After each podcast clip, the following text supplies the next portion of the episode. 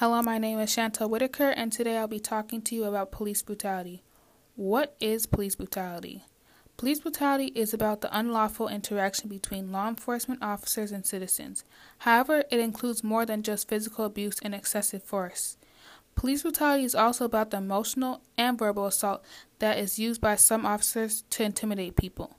While the many extreme cases that result in death are the ones shown on news networks and social media, smaller and more verbal brutality cases happen on a daily basis. Racial inequality has been an issue throughout history. Slavery started unfair and unequal life for African Americans. When they gained citizenship, it's still nowhere near equal because of segregation and racism. Then during the Civil Rights Movement, the Black Panthers brought a new mindset to black citizens and made police become more hostile and violent than ever before. College students who participated in sit-ins brought inequality to a new level by involving white people who also got treated differently because they were willing to stick up and fight for black people's rights. All this led to the way police handle real-life situations today, with racism and excessive force. For example, the Michael Brown case. Michael Brown was an 18-year-old African-American teenager.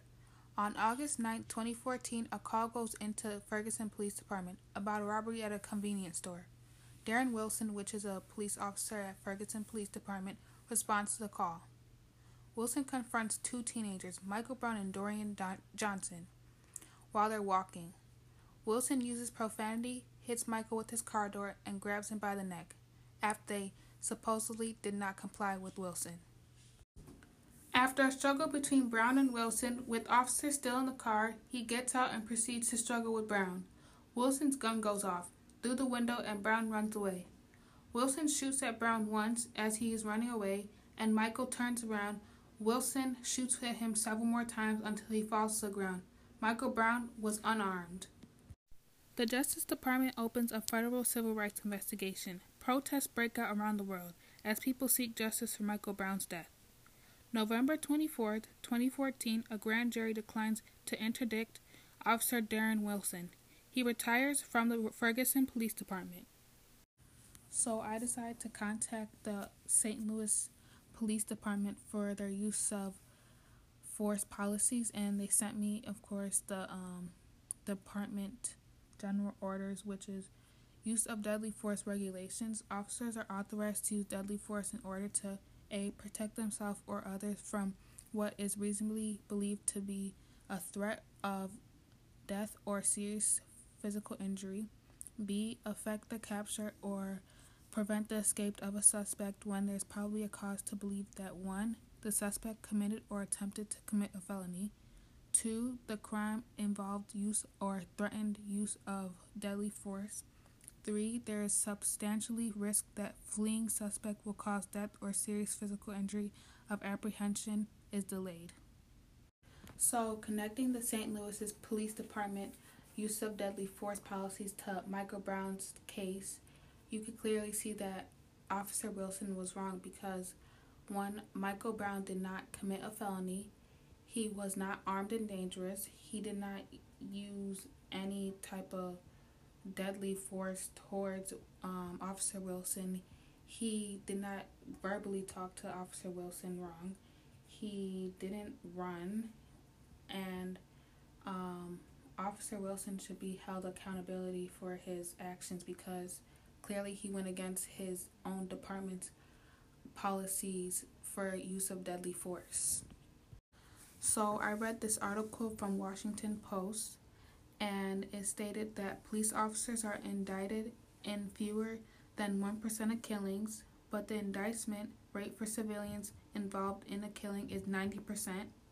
84% of police officers have stated in a recent survey that they have directly witnessed a fellow officer using more force than was necessary. On an average, in the United States, a police officer takes the life of a citizen every 7 hours. Now I'm going to interview some people to hear their different opinions on police brutality. Hi, please state who you are. Okay, my name is Officer William Derry, D as in David, A-R-R-E, badge number 131, and I've been with the Blumenau Police Department for 25 years. Okay. So I'm going to ask you questions pertaining to my topic, police brutality. How can you as an institution take further steps to ensure that no culture of racism exists within your force? You know, I think training is the best option for that.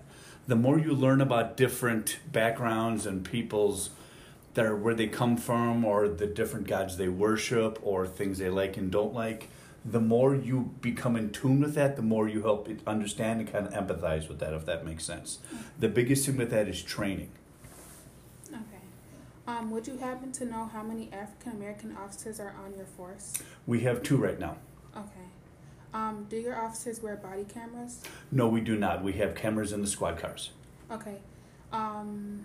Is there a pattern within your department of targeting people of color for traffic violations and misdemeanor citations? No, absolutely not. Okay. How often do your patrol officers have to get a mental health checkup? You know what? That is done when we first get hired, and we're implementing a plan right now where it's going to be done yearly.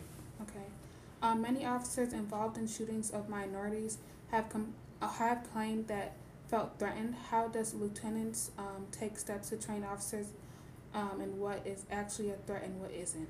You know, we have all types of training, from scenarios we watch, and like I said, we watch other police videos on how they've reacted, what was the threat to them. We also have scenarios where we go in and it's almost like a large video game where you're surrounded by video screens and there's different scenarios. It's kind of like a do, shoot, don't shoot scenario. Some you're supposed to shoot, some you're not, and then you get graded and you kind of take it, each individual call as its own. Thank you. Absolutely. Do you have any other questions? So first off, state who you are. My name is Larry Grant. I'm a teacher at Lombardi's High School, and I've been teaching here for 33 years. Okay, so I'm going to ask you a question about police brutality. First question, what do you think the phrase police brutality means? I think police brutality is when the police use force beyond what is necessary when dealing with a suspect. How familiar are you on this topic? Very familiar, somewhat familiar, and not familiar at all? I am somewhat familiar, but I'm only somewhat familiar because of what I see in the media and what I read. I have not personally seen or experienced it. Okay. Do you believe police brutality is existent in America today? I think police brutality does still exist today. Yes, I do. Okay. Have police brutality cases changed your perspective on law enforcement on a whole? I don't know if it has changed my perspective. We always suspected that there were some officers who went beyond probably what they were supposed to do in terms of excessive force. But I think what cameras have done and what cell phones have done is that they have really confirmed what many people have suspected. Can you ever see an improvement being made to solve this problem? I think they're just bringing this issue to light with the Black Lives Matter movement. Mm-hmm. Some of the things that we see that they have done has really brought light to not just injustices maybe during the arresting process, but maybe some inequities throughout our entire judicial system. We know, for example, that minority groups are much more likely to be arrested and much more likely to go to prison. And so now that we have brought, once again, we are having a conversation about the justice system, I think just that in and of itself, I'm hoping, will bring some changes. Okay. How has police brutality affected or influenced your life? It has not, not directly. I have students who I'm sure have witnessed it or have had family members who have witnessed it. Personally not, but my students and classmates have. Okay. Is there anything you would want to see better when it comes to police misconduct? If so, what? I like the idea of body cams. Mm-hmm. And cameras in police cars. So I think that's a good step. I would also like to see, and maybe they're doing this already, I would like to see police departments do maybe more community relations. Mm-hmm. I think that would help. I would like to see more police maybe get out of the cars and maybe walk the beat and get to know people within neighborhoods. I would like to see the police departments be more diversified. I think that would be important and to bring a different perspective on what policing is. Okay, thank you. Hi, please state who you are. My name is Antonio. I'm 21, and I'm an African American. Okay, so I'm going to ask a question about police brutality. Okay, first question. What does the phrase police brutality mean? It's like an extreme use of force by law enforcement officers. How familiar are you on this topic? Very familiar, somewhat familiar, or not familiar at all? Somewhat familiar. Do you believe police brutality exists in America today? Yes. Have police brutality cases changed your perspective on law enforcement on a whole? Yes, for the most part, because there's very little discipline. Can you ever see an improvement being made to solve this problem? No. How has police brutality affect or influenced your life? It really hasn't affected my life very much, but I know people who it affected a lot. Is there anything you would like to see better when it comes to police misconduct? If so, what? I would like better discipline or punishment for officers instead of paid leave and stuff of that sort. Okay, thank you. But we have solutions to this issue. Be protective, not reactive. Police officers should value to protect people, not to harm them. 2, record the police. Always have body cameras.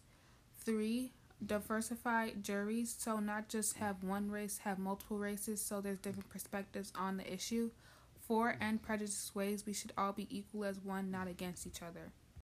But also train the police to be members of the community, not just armed patrolmen. Teach them when to use deadly force and when not to use deadly force. Stop criminalizing everything in many cities because they consider activity like drinking alcohol in public and spitting and sleeping on the subway as a criminal act, which is not. People are just going about their daily life like everybody else. As a result of my podcast, some of us may come to an understanding that police brutality is an issue and greatly impacting African American community. I've heard of different situations of how police mistreat and abuse their power and they do not have any consequences. The system is stacked up against the black community and it is no justice for any crimes that police officers commit. The police have the law on their side, so they can get away with just murdering anybody. This is creating a police versus the community gap that is growing at rapid rate that it may or may not become unfixable. Thank you all for listening to my podcast, and we all need to put into consideration on how if we don't end police brutality now, it will continue in the future unless changes are made.